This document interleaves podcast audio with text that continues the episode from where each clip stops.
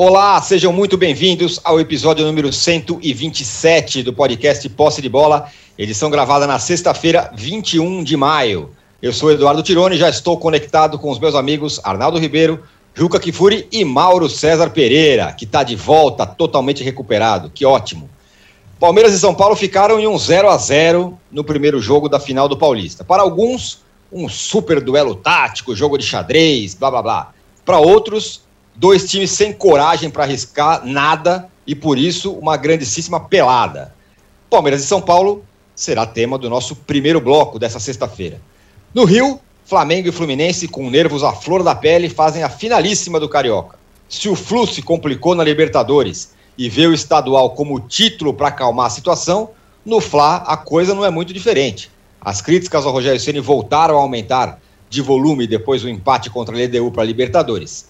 E só o título salva o treinador rubro-negro? E por falar em treinador, vamos falar do Corinthians, que ouviu um não do Renato Portaluppi e agora vai ter que ir atrás de outro treinador. O Mauro de antemão já discorda, mas mesmo assim eu vou falar. O Renato no mercado é sombra para o Rogério, embora ele tenha falado que pretenda descansar e ficar mais tempo com a família? Tudo isso vai ser tema no nosso segundo bloco. Em Minas, o Galo, classificado em primeiro lugar no seu grupo e com chance de ter a melhor campanha no geral, na Libertadores, encara o América na final do estadual. Precisa só de um empate. E o Inter venceu o Olímpia fora de casa e também garantiu a passagem de fase. Mas tem que vencer o Grêmio na Arena Tricolor para ser campeão gaúcho. Serão os temas do nosso terceiro bloco.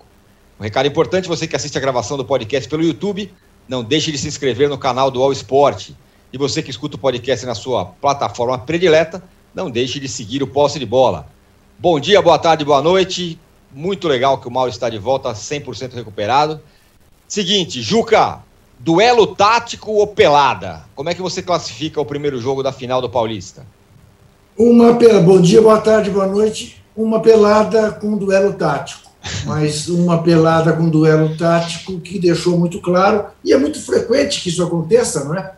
Em primeiros 90 minutos de decisões em 180, que os dois times deixem a decisão para os 90 minutos finais. Aquela famosa frase do Vanderlei Luxemburgo, o medo de perder tira a vontade de ganhar. Então os times jogam, né, ali para não correr riscos. E o que acabou acontecendo ontem é que só a partir do momento em que os dois times puseram a língua de fora, sobrou espaço, e aí você teve alguma emoção, porque tanto o Palmeiras quanto o São Paulo tiveram chances de gol. Mas realmente foi decepcionante do ponto de vista da atitude, do ponto de vista das emoções, né? Foi um jogo muito fraco.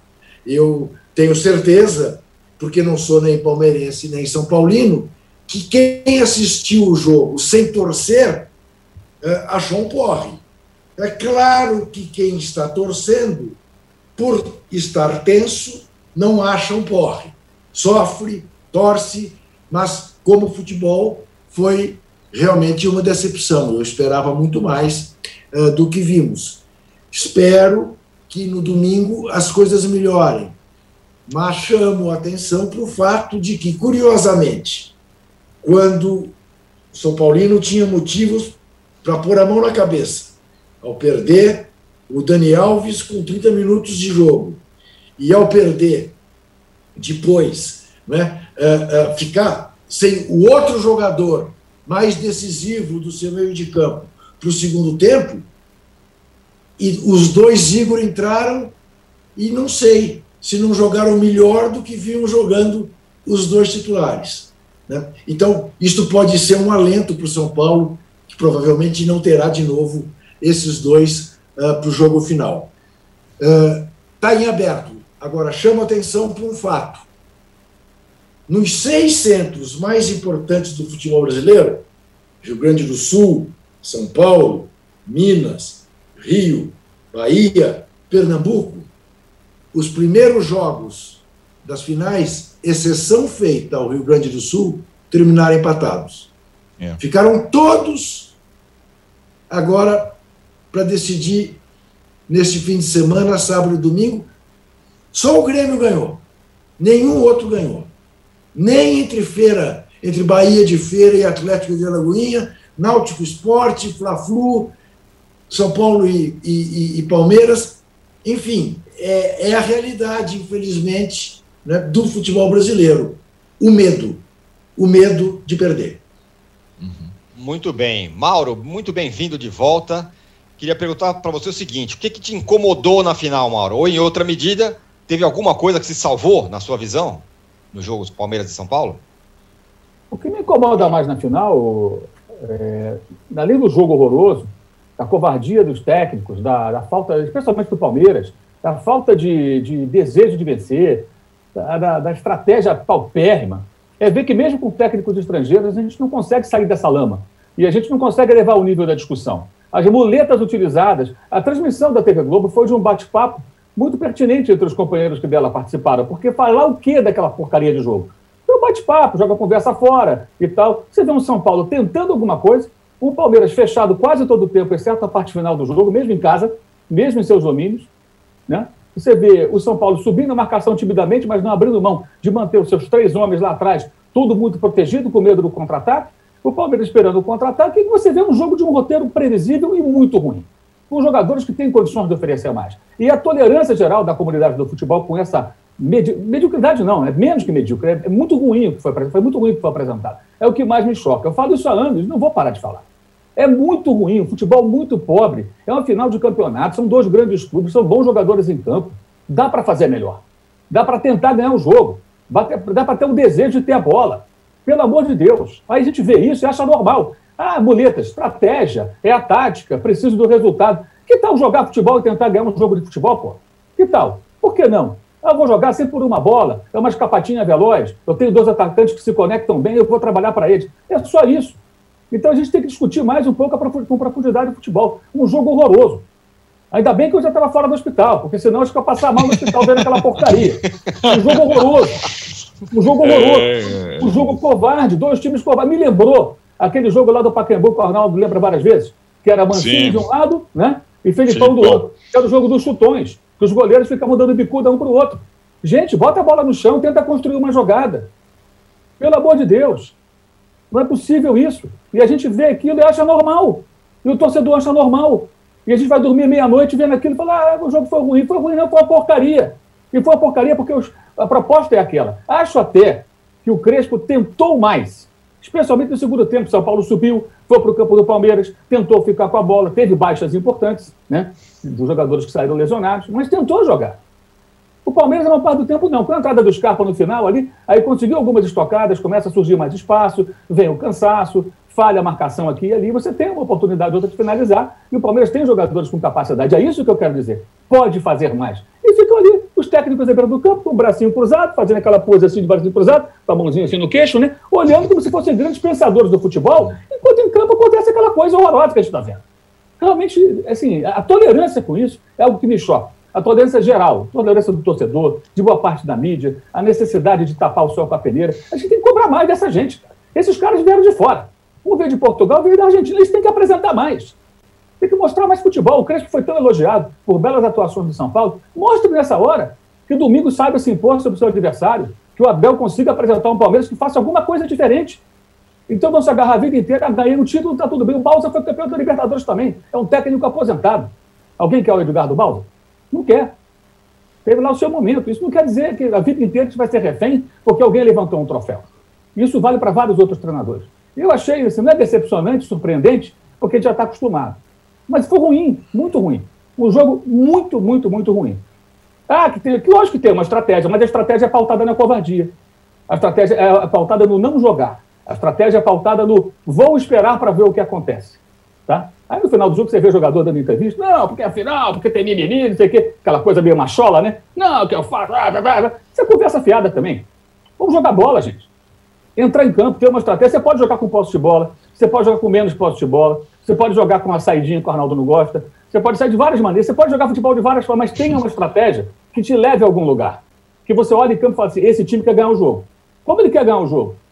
É de um jeito ou de outro, de aquela forma A, B, C, mas ele quer ganhar um jogo. Não, ele não quer ganhar um jogo, ele não quer perder, não quer perder, não quer perder, não quer perder. Ah, porque só decide no outro jogo. Então o compromisso com o futebol é zero.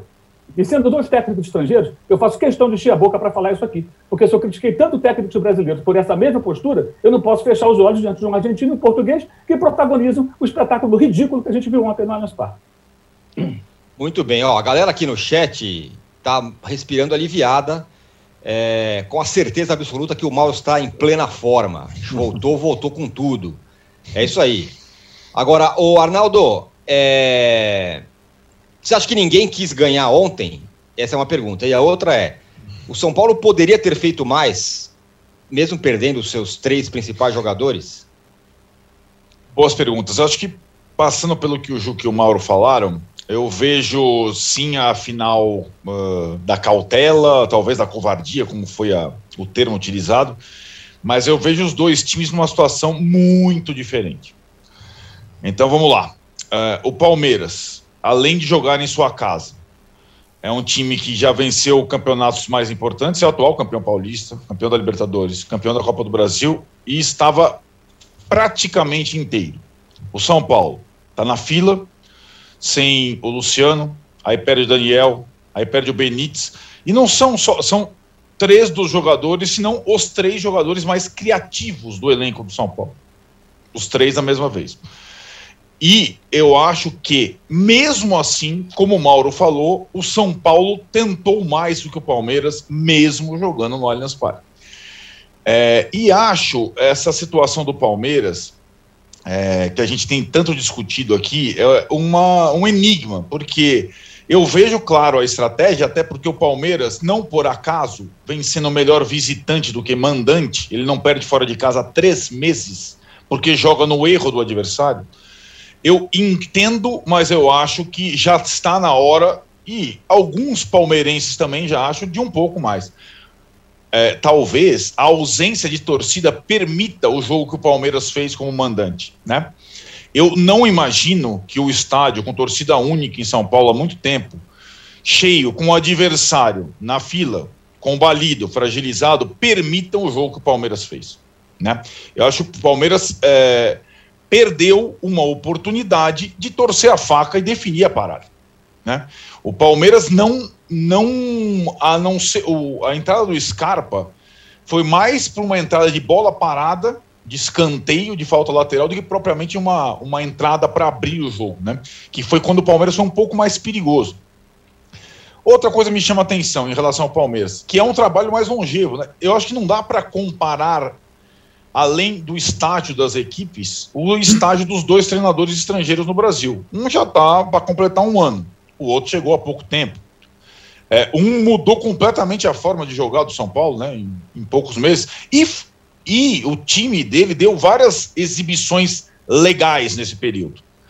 As exibições do Abel são na conta do chá, e acho que o Abel, nós estamos falando aqui, ele tem que ser cobrado para mais, porque o time dele pode mais, tem mais possibilidades, tem mais jogadores, tem mais banco, tem mais não sei o que lá. E o que a gente vê é o Abel calculista ao extremo, de novo, um tanto quanto destemperado, tomando cartão amarelo, de novo, não dando entrevista depois do jogo, dando para o auxiliar explicar.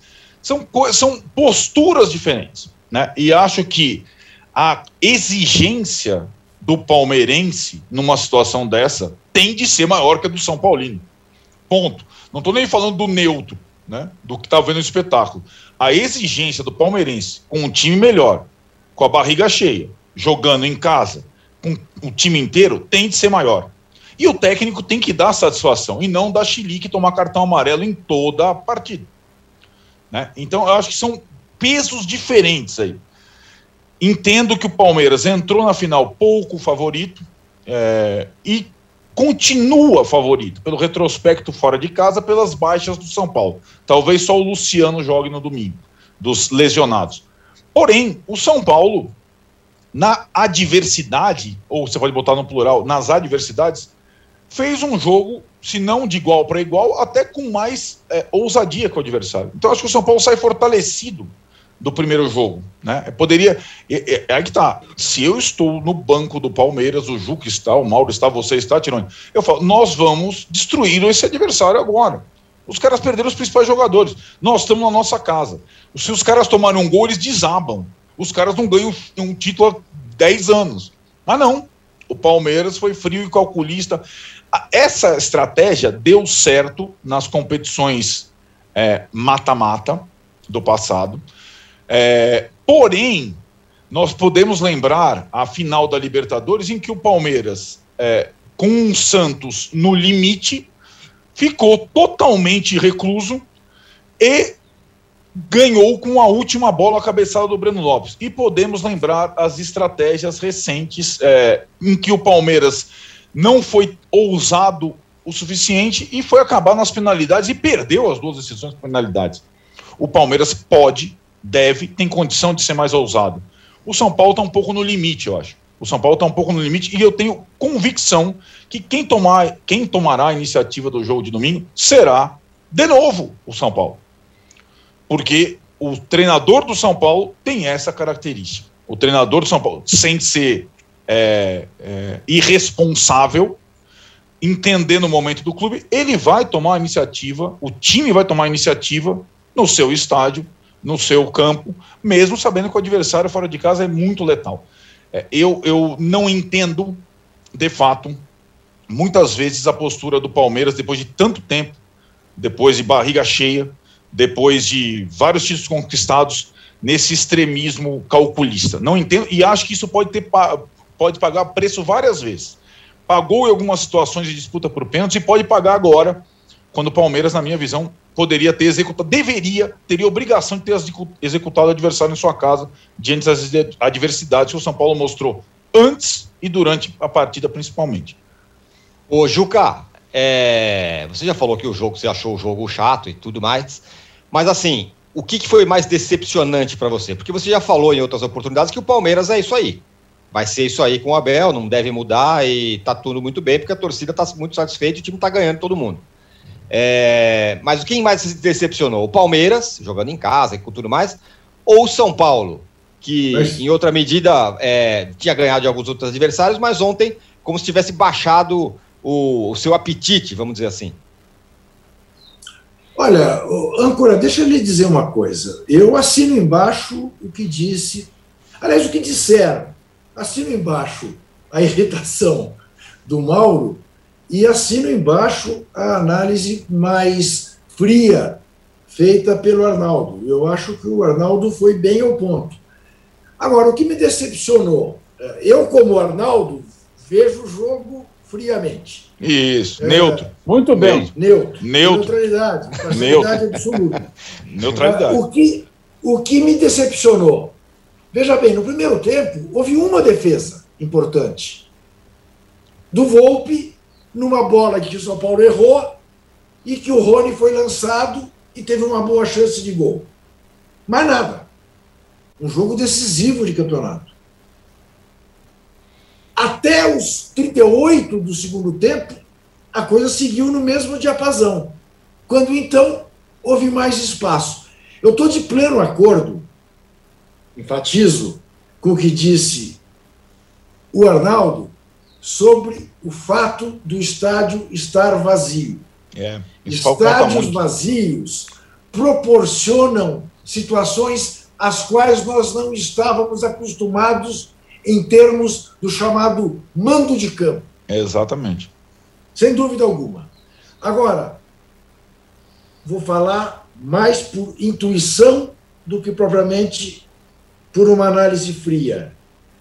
Eu acho que houve para domingo um certo desbalanceamento do favoritismo. Eu não apostaria um tostão em nenhum vencedor. Eu não apostaria um tostão em quem sairá campeão. Mas se você puser uma arma na minha testa e disser ou você escolhe um ou eu aciono o gatilho, eu diria o São Paulo. Talvez nos pênaltis, nos quais o Palmeiras não tem sido feliz. Porque aí sim, não diferentemente do Arnaldo, mas embora o Arnaldo tenha razão sobre a falta que fizeram durante o jogo, porque começaram a jogar, deixa o Luciano de fora, tanto o Benítez como o Dani Alves, o fato é que os dois Igor entraram bem. Tá, o Igor Gomes perdeu um gol que não podia ter perdido, uma cabeçada errada ali. Se é o Luciano, é caixa, sem dúvida. Talvez se fosse o Pablo, seria a caixa. Mas eles entraram bem, principalmente o Vinícius. Então, eu acho que o São Paulo vai moralmente mais forte com esse jogo, mais forte que o Palmeiras. O Abel Ferreira, se ouvir isso, não acredito que ele esteja acordado, deve estar um pouco estressado, porque ele vive estressado, aliás, está chato isso. Nossa. Está muito chato. Pelo amor de Deus. Né? Porque também, aí de acordo com o que falou o Mauro, a gente fala tanto, oh, mas o Mano Menezes está insuportável, o Luxemburgo estava insuportável, o bando de insuportáveis, o Abel Ferreira está insuportável. Onde é que ele pensa que ele está? Tem um mínimo de educação, inclusive na casa dos outros. É o que você espera do comportamento de alguém que chegou de fora, que deu um exemplo civilizatório. Ô, Juca, oi. Como fala o André Rocha, é a postura do colonizador. O Jesus fazia a mesma coisa. Esses caras chegam no Brasil, eles acham que eles podem tudo.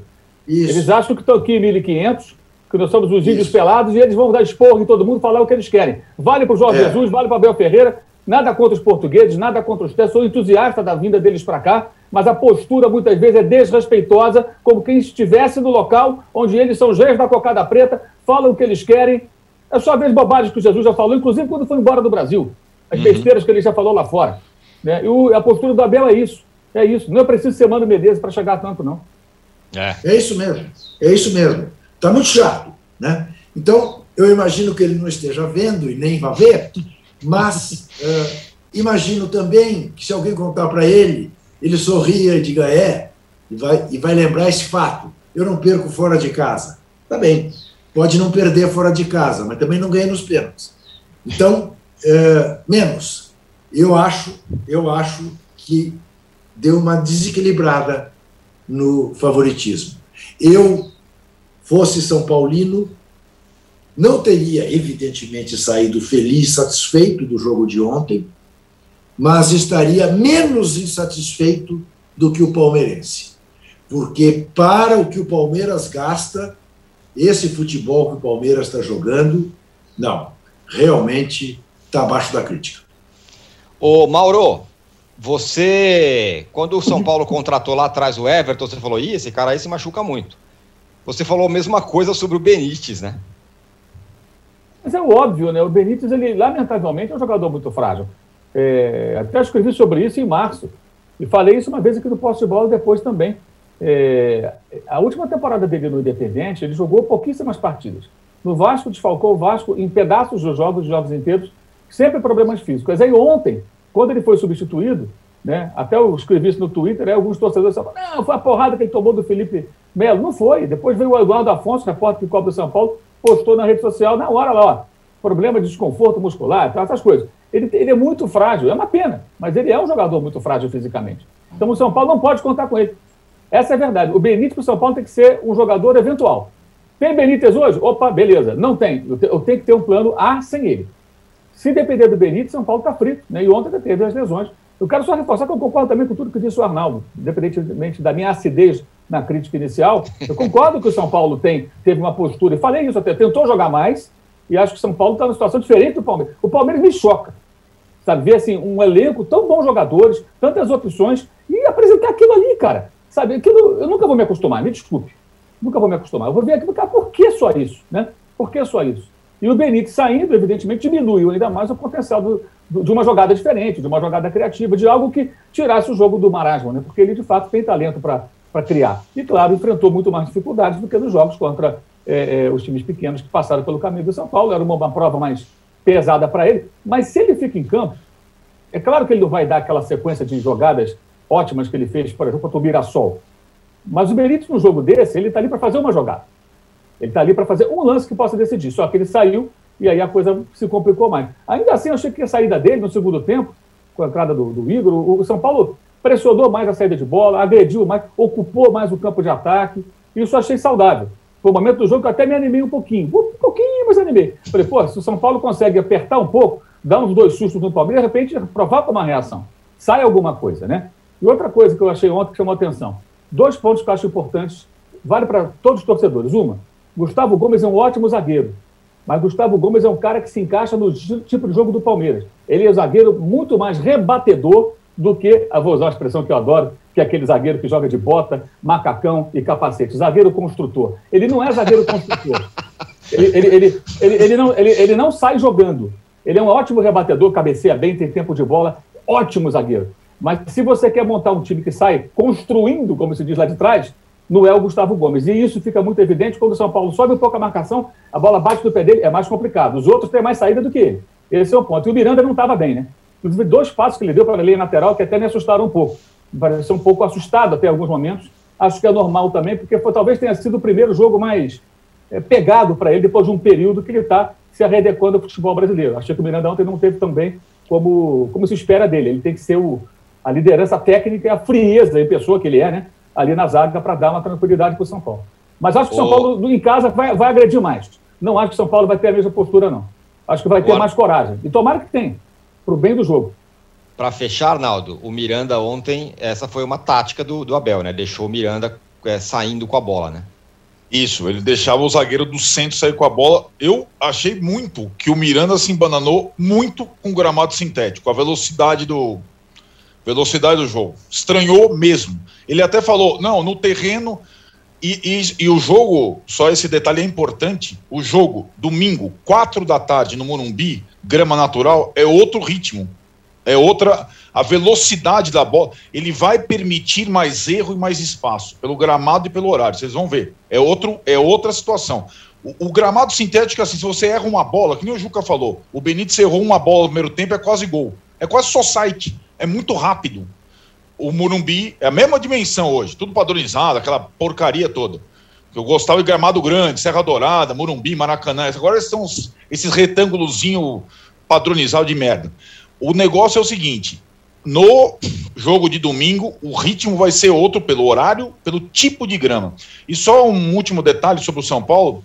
O Mauro falou do Igor Gomes, o Juca também, que substituiu o Benítez. O São Paulo terminou o jogo, o seu gol segundo tempo, com Luan, Lisiero, Igor Gomes e Gabriel Sara. Há 2 anos, eles eram meio de campo do sub-20 do São Paulo.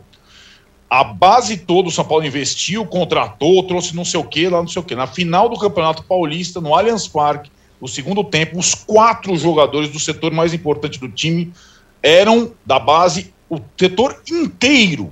Não era só um ou outro jogador. Então, e eles estão. Os 4 estão de parabéns porque eles fizeram um jogo muito bom. Sobretudo os 3 que iniciaram a partida, fizeram uma partida irrepreensível: Luan, Lisiero e Gabriel Sá. Muito bem. Isso é digno de ser aplaudido. Apenas uma pergunta, Arnaldo.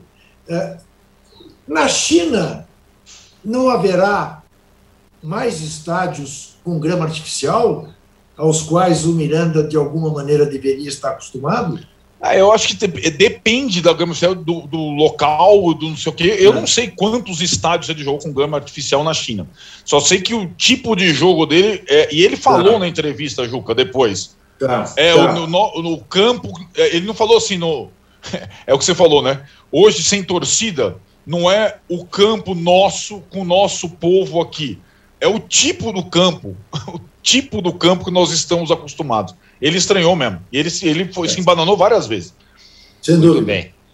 Bom, e nós não nos embananamos nada aqui, ó. Fechamos o primeiro bloco na pinta e daqui a 30 segundos a gente volta para falar do Fla-Flu e para falar do Renato, que recusou o convite do Corinthians. Voltamos em 30 segundos pedindo aqui o seu like. Juca nem isso tá fazendo hoje, tá? Olha lá. Nem sabe onde tem os likes randômicos, está procurando. Não, ali eu sei. É que minha mulher às vezes mexe aqui, entendeu? Mas eu já achei, ó. Já voltamos, aí, ó. Pedindo like. A mesa é uma bagunça. Eu não sei o que ela tem a ver com isso, mas. Voltamos já. Baixo Clero é o podcast de política do UOL. Toda semana eu, Carla Bigato, converso com os comentaristas Maria Carolina Trevisan e Diogo Schelp sobre temas que dominam a pauta política brasileira. Você pode ouvir o Baixo Clero e outros programas do UOL em uol.com.br/podcasts, no YouTube e também nas principais plataformas de distribuição de podcasts. Estamos de volta para o segundo bloco do episódio 127 do podcast Posse de Bola.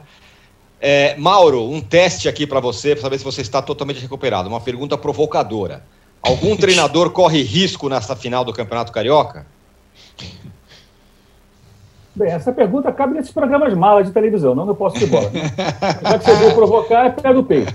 Não, eu não tenho esse programa com essas perguntas babocas, né? É claro que, se o Flamengo perder para o Fluminense tomar uma porrada, é claro que o Rogério Ceni vai ser mais questionado do que nunca. Isso aí qualquer criança sabe. O Roger também, se o Flamengo vencer o Fluminense não se classificar quarta-feira. Né? O Fluminense tem ganhado o River. Isso. O Fluminense tem ganhado o River Plate. Se empatava, dependendo do Júnior Barranquilla não ganhar. Lá do Poçante Santa Fé, que é o time que ganhou agora a coroa de maior amarelão da Libertadores. Sensacional. Cacete, pô. Sensacional. Você não pode jogar com um time sem goleiro e perder dessa maneira, gente. Isso aí não tem perdão. Esse time tem que ser banido da Libertadores por um século. Assim, voluntariamente, eu não quero mais jogar. Não jogo mais. Como diria o Neto, eu não jogo mais. Eu estou fora, não quero mais participar disso, porque é uma vergonha. Uma vergonha. Aquilo foi uma vergonha. Enfim, é só ganhar desse time mequetrefe que o Júnior Barranquilla coloca a faca no pescoço do Fluminense. Então o Fluminense tem uma semana complicada. Pode sobrar para o Roger. Imagina o Fluminense fora da Libertadores e derrotado pelo Flamengo.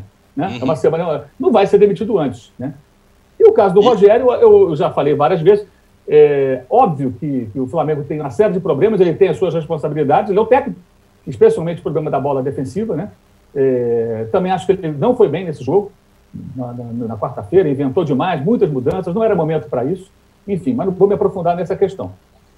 E é uma força muito grande na rede social pela mudança do técnico, como se tudo se resolvesse ao técnico, quando ele é um pedaço do problema. E também é um pedaço da solução. Porque o Flamengo fez ótimas partidas esse ano. E ele era o técnico. E foi a estratégia que ele montou. Ou o jogo do Vélez na Argentina não existiu. Ou o jogo contra a LDU em Quito não existiu. Quando a LDU estava invicta. Agora vinha de 4 derrotas seguidas. Né? Teve bons e maus momentos. Então existem problemas e existem também virtudes. A questão é ajustar e cobrar o técnico, não da forma histérica como acontece, né? Em rede social, com muita gente, inclusive, querendo engajamento às custas disso. Tem vários aí querendo engajamento às custas disso. Fala o que quer dizer a Flamimimi, que eu vou ganhar mais seguidores. Então fica ali tentando chegar a algum lugar, inclusive jornalistas. Tem um monte deles aí, né? Eu vou dar porrada quando é para dar porrada e vou defender o meu ponto de vista quando eu achar que devo defender. Para mim, o Rogério foi muito mal na quarta-feira, é um técnico de virtudes e defeitos e faz o seu trabalho. Ponto. Mas é claro que estão cobrados. Primeiro ponto que é importante frisar, os dois clubes querem o Campeonato Carioca.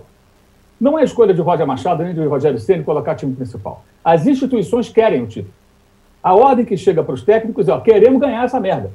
Não é, não, deixa para lá, não, queremos ganhar o Campeonato Carioca, tem ganhado o meu rival. É só ver o final do jogo. Fred, presidente do Fluminense, dirigente do Flamengo, numa cena patética, quase se esbofeteando na saída do Maracanã. Aquilo ali é o quê? É muito mais sério do que Libertadores, gente. Por mais estranho que possa parecer, né? Porque é um torneio que eles disputam todo ano. Mas você vê que ali a chapa está muito mais quente. Flamengo sábado vai completo. Fluminense sábado, já não sei, por conta do problema River Plate. Talvez o Roger tenha que dar uma rebolada aí. Mas o Flamengo vai completo.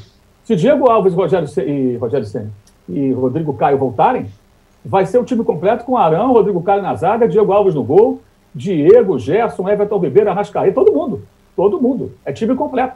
É ganhar do Fluminense e ser campeão. Essa é a ordem que vem de cima. É o que o clube quer.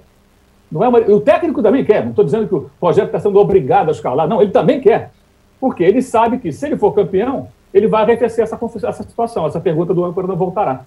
Ele vai dizer, não, ganhei o campeonato, levantei a taça. É mais uma. Ganhei o Brasileiro, ganhei a Taça Guanabara, ganhei lá a Supercopa e ganhei o Carioca. Pronto, ganhei 4 taças aqui há alguns meses. Não enche o saco. Ah, mas o time toma gol pelo alto, tá bom, ganhei 4. Ele vai dizer isso, como sempre foi no futebol brasileiro. Isso não significa que os defeitos não devam ser vistos, como o do Fluminense, né? E apresentou problemas seríssimos na terça-feira, uma derrota que não poderia ter acontecido, e que coloca o Roger em uma situação delicada e o Fluminense em uma situação de muita pressão.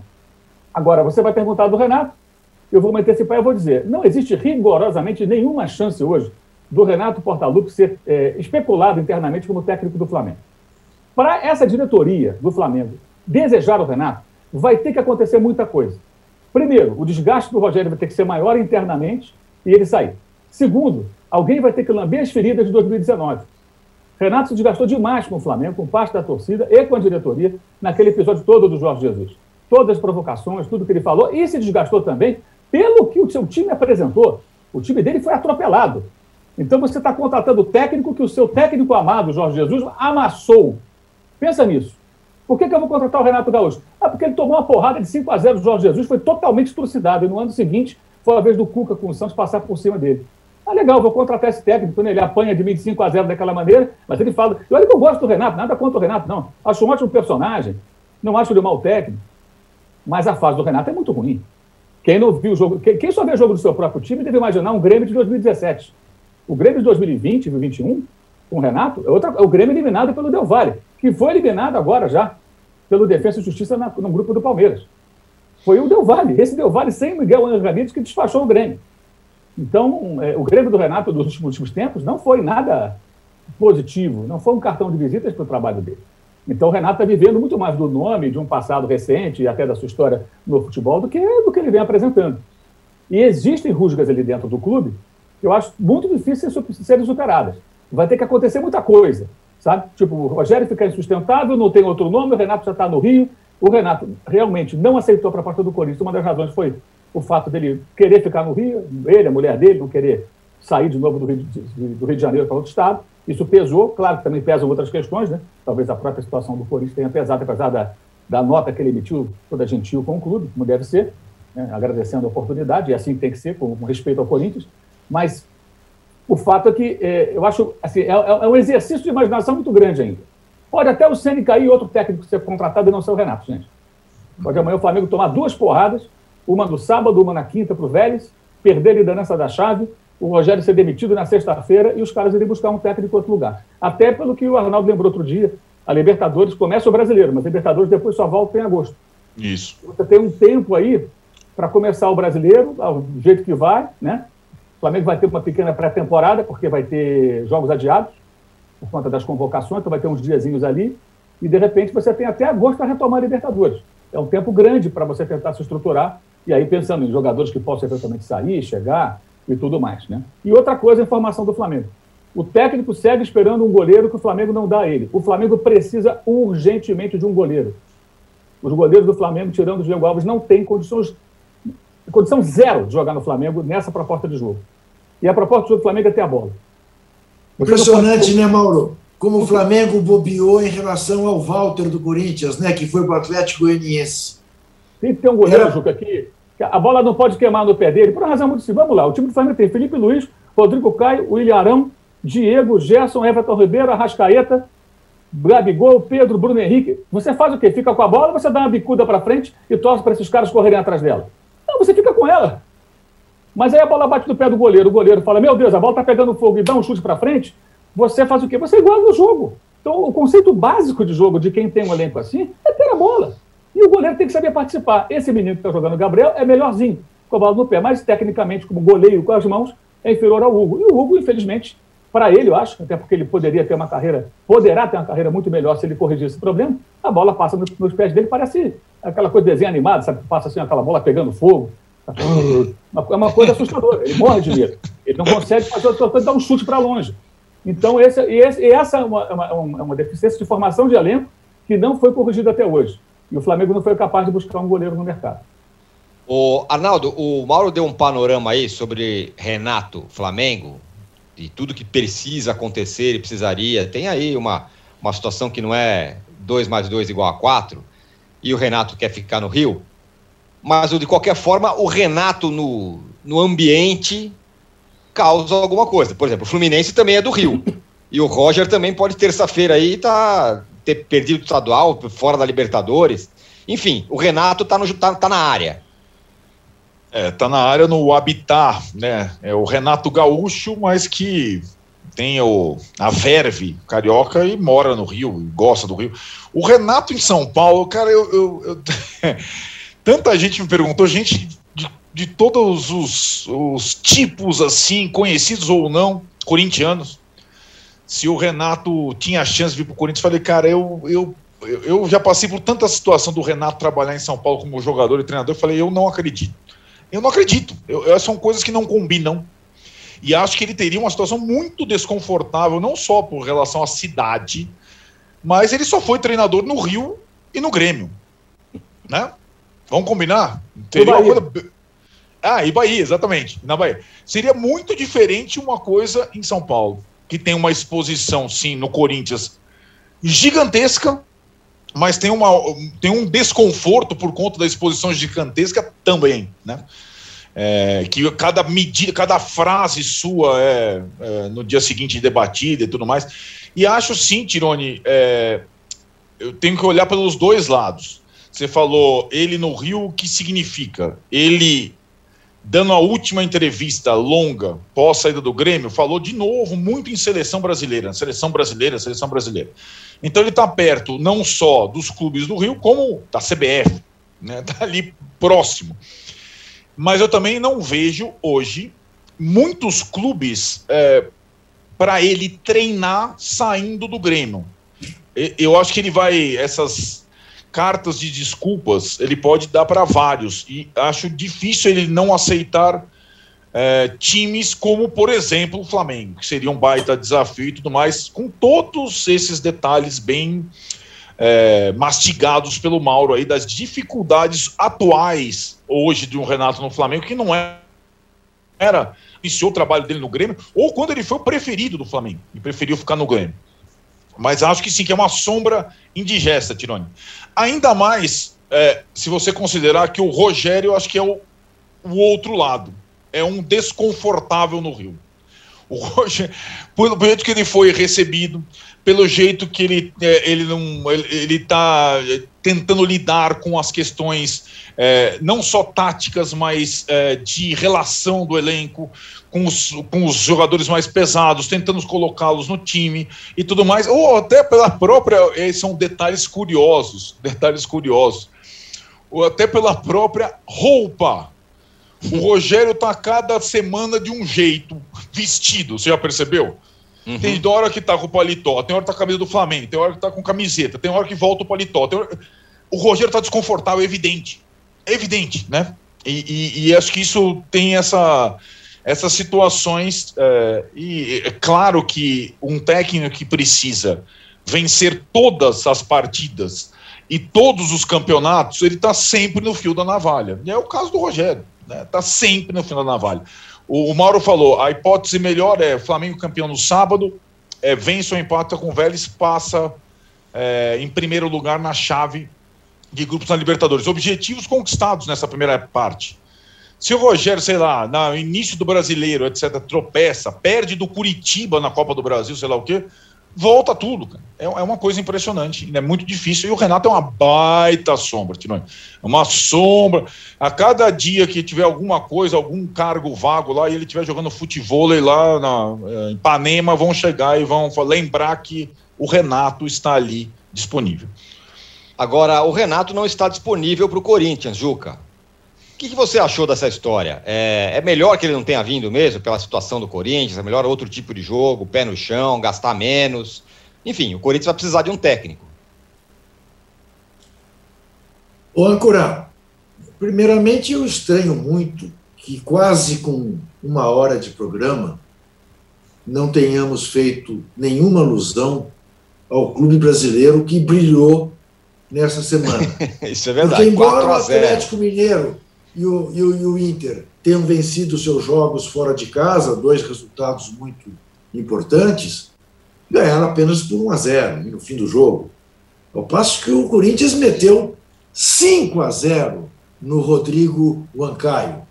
Não é pouco. Rodrigo Caio. O jogo foi tão importante, né, Juca, que o anúncio do Renato foi durante o jogo. Tipo... Isso. Não foi nem que dane-se. O time estava jogando. Olha, realmente, Renato não será. E a nota do Renato também. A nota do Renato, realmente, eu não vejo durante o jogo. E o time jogando. E o time jogando. Lá vai o Corinthians, gol do Corinthians. Mas é o seguinte, ó, o Renato não vem pro Corinthians. Não é. Corinthians, Renato, olha, obrigado pelo convite. Situação mais deprimente não existe, né? Com o São Paulo, os dois rivais decidindo um título a 30 quilômetros ali de distância, e ele lá jogando e anunciando que o técnico não vem. Bom, diz o Paulinho, do blog do Paulinho, que é muito bem informado sobre as coisas do Corinthians, que, na verdade, o Renato pediu participação em eventuais vendas de jogadores que ele trouxesse. Ele gostaria de ser mais do que treinador. Gostaria de ser manager. Olha lá. Já ouvi essa história, né? Para quem sabe francês, é gerente de futebol. E isso, evidentemente, no Corinthians é um território que já tem dono. Então, não seria para Renato Portaluppi. Eu, Juca, político, que alguns tanto amam, estava absolutamente insatisfeito com a possibilidade de ter um bolsominion dirigindo o Corinthians. Quero deixar claro o seguinte... Eu perdoo todos aqueles que votaram no genocida. Não perdoo os que permanecem ao lado do genocida, que é o caso dele. Então, eu estou muito feliz, seja quem for, que ele não venha. Porque no Clube da Democracia Corintiana ter um bolsomínio, para mim, era demais. Eu ia pedir licença, porque eu não poderia estar feliz ao mesmo tempo em que este bolsominion estivesse. Então, estou muito satisfeito de vê-lo longe, que fique no Rio, que vá para o raio que o parta, mas no Corinthians não. Agora, isso dá a medida a que ponto chegou o Corinthians de um treinador brasileiro, porque um estrangeiro você entende, mas um treinador brasileiro recusar o Corinthians. E te digo mais, não é o primeiro, porque com o André Sanches, Mano Menezes também não queria. Então, a situação do Corinthians é uma situação... Mas é isso que você disse ao mesmo tempo. Já que é para pôr o pé no chão você não põe com um treinador que exija mundos e fundos. Você tem que ter um treinador que seja desse nível. Eu vou voltar a dizer, eu tenho visto clubes com elencos muito mais modestos do que o Corinthians capazes de ter desempenhos muito melhores do que o Corinthians. Esse é o problema que o Corinthians precisa resolver, além, evidentemente, da dívida e da absoluta falta de liderança. Outro dia escrevi uma nota a esse respeito. Tá bom, Mancini, que era o menor dos problemas, está resolvido. Falta resolver o Luan, que agora se especializou em chutar a bola na trave, chutou mais duas ontem, e ter um comandante na presidência do clube, coisa que o Corinthians não tem, porque é uma coisa amorfa, sangue doce, sem nenhum carisma. Lex Otan. Para fechar, Arnaldo, esse bloco, quando você mira no Renato e o Renato não vem, qualquer cara que venha já tem uma comparação. Pô, mirou no Renato e trouxe aqui o sei lá quem. Não é isso? É isso mesmo. Porque não temos... nomes, digamos, atrativos disponíveis. O Corinthians agora, pelas informações, abre também o leque para um técnico estrangeiro, mas o Juca falou, os porém são vários. O Corinthians tem pressa, o Brasileirão começa daqui a pouco. Tem uma coisa da Copa do Brasil que para o Corinthians é vital, é Atlético Goianiense o adversário, e é casca, né? Não é um adversário qualquer. E já começa no início de junho, a fase da Copa do Brasil com o Atlético Goianiense. Então, acho que agora fica um pouco aquele gosto, né, de... Para quem que você acha que o Mancini fará uma assessoria? O Atlético Goianiense ou o Corinthians? É verdade. O Atlético Goianiense, possivelmente, né? É verdade. O Mancini já teria a vantagem de conhecer muito bem o Atlético Goianiense, ficasse ele no posto. Mas eu acho que o Corinthians vai ter dificuldades e quando você oficializa o plano A e toma um não, o cara já chega com um plano B, né? Tem isso. É. Porque às vezes você negocia com mais gente ao mesmo tempo. Vai falando, sentindo. Não sei, porque essa situação eu acho muito desconfortável. Vou esperar a resposta até quinta-feira de noite. Aí vem lá, estamos negociando há 3 dias. Aí qualquer ser humano que chegar lá já chega menor, porque não é a primeira opção, né? Ficou claro isso. Exatamente. Bom, e a minha opção é encerrar o segundo bloco do podcast Posse de Bola, número 127. Voltamos para o terceiro bloco para falar das outras finais. Grenal no Sul, Galo e América em Minas e o Inter garantindo a sua classificação na Libertadores. Mas agora tem um jogo enroscado aí contra o Grêmio na Arena do Grêmio. A gente volta em 30 segundos. Eu nem vou mais pedir like pro Juca, que ele tá depois da recusa do Renato, ele... Olha lá, agora sim. Olha o like eletrônico aí. Vamos chegar em 4.000 likes digital, aí. Digital. Já voltamos. Sabia que não importa qual o seu negócio, você pode anunciar no UOL? O Cláudio, por exemplo, conquistou clientes em sua barbearia anunciando para 134 milhões de pessoas. E depois de anunciar nos principais sites do Brasil, os cursos da Sofia ganharam novos alunos. Já a Ana investiu a partir de R$10 e a sua loja online passou a vender muito mais. Quer divulgar o seu negócio de um jeito fácil? Então já sabe, faça como eles. Anuncie no UOL Ads, sua marca no UOL. Estamos de volta para o terceiro bloco do episódio 127 do podcast Posse de Bola. Mauro, o Inter do Miguel Ángel Ramírez te convence? E essa final contra o Grêmio? O Inter é um time que está sendo construído, né? E tem uma mudança muito grande aí na proposta do jogo. Vai ter essa estabilidade, né? O Inter ele se desamarrou de uma maneira de jogar que era com a Abel utilizada para uma outra totalmente diferente. E tem vivido aí dificuldades com o que já vivia com o poder, né, com os grenais, com derrotas. Sofreu derrotas que não poderia nessa fase da Libertadores, num grupo fácil, mas ontem se recuperou. Conseguiu a paz que precisava, vai se classificar, né? Foi mais sofrido do que deveria, do que poderia, pelo que foi a partida. O Roberto perdeu um gol incrível, depois fez o mais difícil, né? Deu a vitória ao time, depois teve a expulsão. Mas eu acho que o Inter conseguiu o mais importante agora, que é ter a classificação. Claro que se eventualmente for derrotado, e hoje está mais para sim do que para não, né? Na final estadual, no Grenal, tem um outro lado também. Legal, Grêmio, você é campeão gaúcho, mas eu estou na Libertadores, o Grêmio não está. E isso pode ser um bom remédio para o Internacional.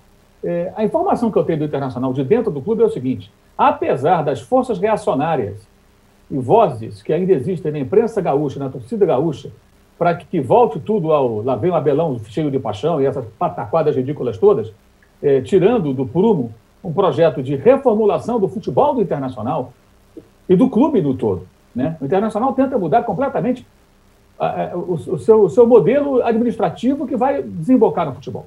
Contratou profissionais, contratou um novo técnico, contratou um novo coordenador geral para a base, o cara que veio do River Plate, que é o Gustavo Gomes.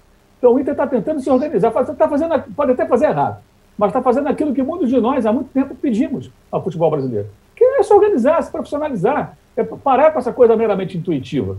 Traz um técnico, tenta o outro, vê se dá certo, o outro é sombra, aí o caramba, não, vamos tentar trabalhar sério. Trouxeram um técnico sério, jovem, um cara que tem muito para oferecer, o que tudo indica, mas vai ter esse tipo de percurso. E aí perde um jogo ou outro, parece que tudo tem que ser jogado no lixo, é uma coisa doentia isso, essa coisa. Não é só doentia, não. É muita amizade também, a gente querendo, de repente, de alguma maneira, manter tudo como estava antes, né? É conveniente, talvez, para alguns. Mas dentro do clube, a posição até o momento, espero que assim continue, não vai mudar, não vai demitir, não vai trocar o técnico, pode cornetar, e que assim seja. E que assim, independentemente do resultado da final. O Inter está na Libertadores. E essa Libertadores, vou mais longe, o Inter não é candidato a título a priori. O Inter é um time que está na Libertadores, mas não, na minha visão, não deve ser cobrado como um time para ser campeão. Se chegar lá, será surpreendente, como foi o Santos no ano passado, né? Invadindo esse ano. Mas o Inter não figura, porque é um clube em transformação, é um time em transformação na sua forma de jogar e tudo. Isso é mais lá para frente. Então tem que ter um pouco de visão, um pouco de paciência e tentar fazer com que o Inter possa mudar. Até porque o Inter depende disso tudo para conseguir se estruturar fora de campo e ter condições de gerar receita que dê um equilíbrio financeiro que o clube não tem. Tem isso também. Aliás, nisso o Grêmio é até um clube mais estruturado do que o Inter. O Inter está tentando se estruturar melhor na parte econômica, na parte financeira, para poder fazer coisas maiores. Ô, Juca, De todos os times aí que no meio da semana se dividiram entre final de estadual e Libertadores, então o São Paulo poupou na Libertadores, perdeu, o Flamengo poupou, empatou, o Fluminense não poupou, perdeu. O Galo foi o que se deu melhor, né? Poupou na Libertadores, ganhou o jogo, pode, primeiro colocado no seu grupo, pode ser o primeiro lugar geral, e tá a um empate apenas de ser campeão mineiro mais uma vez. O Galo tá num momento muito bom, né? O Galo, o Cuca parece reviver momentos épicos, né? No Atlético Mineiro, porque poupando, joga fora de casa, ganha nas circunstâncias que ganhou no último minuto, um golaço do Keno, é realmente um grande momento. E certamente, provavelmente será o campeão mineiro. Eu, aliás, para que tremam gremistas, atleticanos, rubro-negros,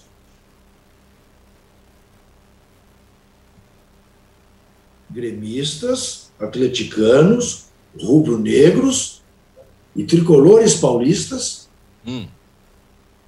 com um revólver na testa, eu diria, serão os 4 campeões desse domingo.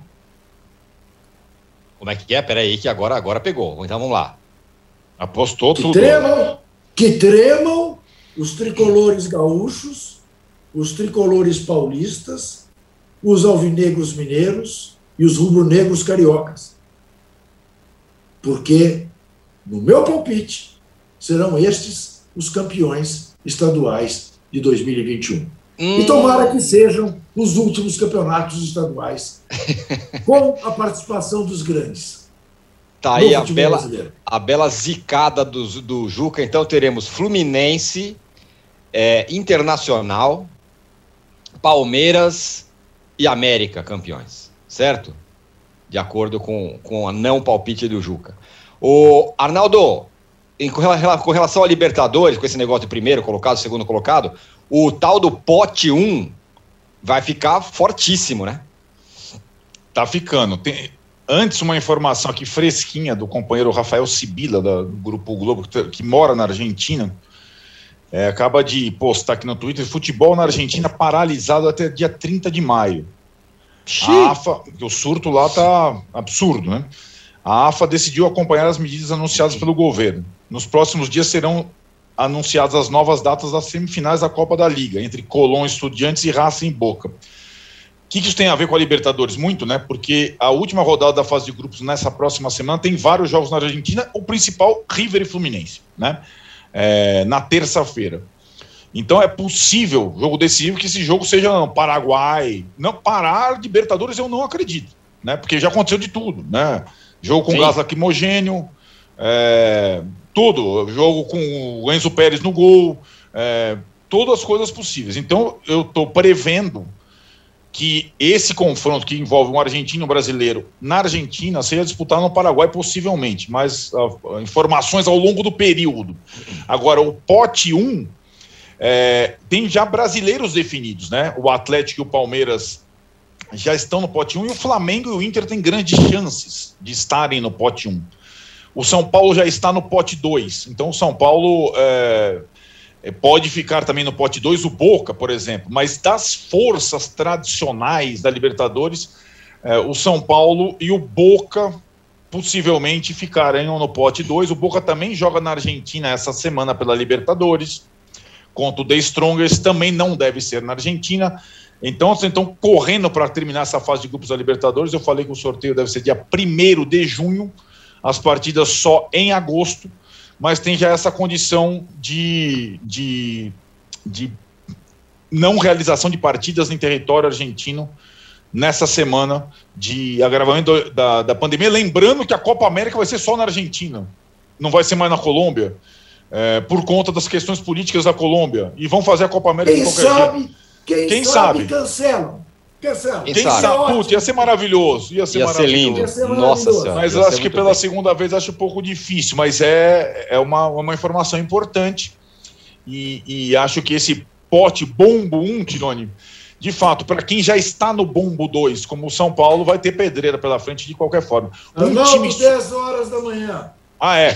Só um detalhe, Juca. O time surpreendente argentino, que já está no pote 1, uma das melhores campanhas da Libertadores, o Argentino Júnior. Isso, né? Mesmo. Que vai ser, já é cabeça de chave, já é campeão da sua chave. Muito bem. Corinthians 5-0, gente. É isso aí. Muito bem. Fechamos aqui o terceiro bloco do podcast Posse de Bola, número 127. Ficamos por aqui hoje. Para você que acompanha essa gravação ao vivo, agora no canal UOL, você fica com o UOL Entrevista. Nessa sexta-feira, a Fabíola Cidral conversa com o neurocientista médico e palmeirense Miguel Nicolelli sobre a variante indiana do coronavírus. A colunista Lucelena do Viva Bem também estará nesse bate-papo. Valeu, Mauro. Valeu, Juca. Nicolelli palmeirense. Olá, final da Libertadores. Valeu, Juca. Valeu, Mauro. Valeu, Arnaldo. Juca esfregando as mãos. Voltamos segunda-feira. Tchau. Você pode ouvir este e outros podcasts do UOL em uol.com.br/podcasts. Posse de Bola tem pauta e edição de Arnaldo Ribeiro e Eduardo Tironi, produção de Rubens Lisboa, edição de áudio de João Pedro Pinheiro e coordenação de Juliana Carpanese.